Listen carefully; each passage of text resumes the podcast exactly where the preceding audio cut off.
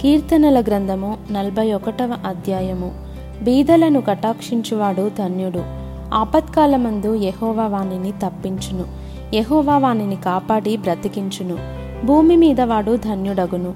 వాని శత్రువుల ఇచ్చకు నీవు వానిని అప్పగింపవు. రోగశయ్య మీద యహోవా వానిని ఆదరించును. రోగము కలుగగా నీవే వానిని స్వస్థపరచుదువు. యహోవా నీ దృష్టి ఎదుట నేను పాపం చేసియున్నాను. నన్ను కరుణింపుము నా ప్రాణమును స్వస్థపరచుము అని మనవి చేసి ఉన్నాను. అయితే నా శత్రువులు నా విషయమై చెడ్డ మాటలాడుచున్నారు.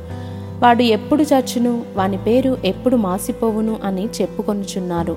ఒకడు నన్ను చూడవచ్చిన ఎడల వాడు అబద్ధమాడును. వాని హృదయము పాపమును పోగు చేసుకొనుచున్నది. వాడు బయలు వెళ్ళి వీధిలో దాన్ని పలుకుచున్నాడు.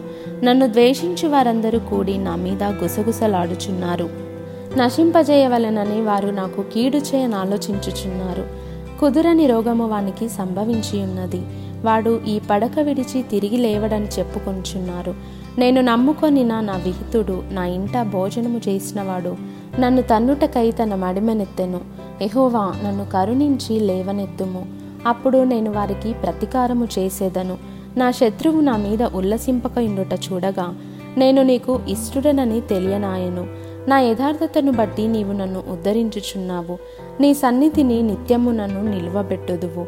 ఇస్రాయేలు దేవుడైన ఎహోవా శాశ్వత కాలము నుండి శాశ్వత కాలము వరకు స్తుతింపబడునుగాక. Amen amen.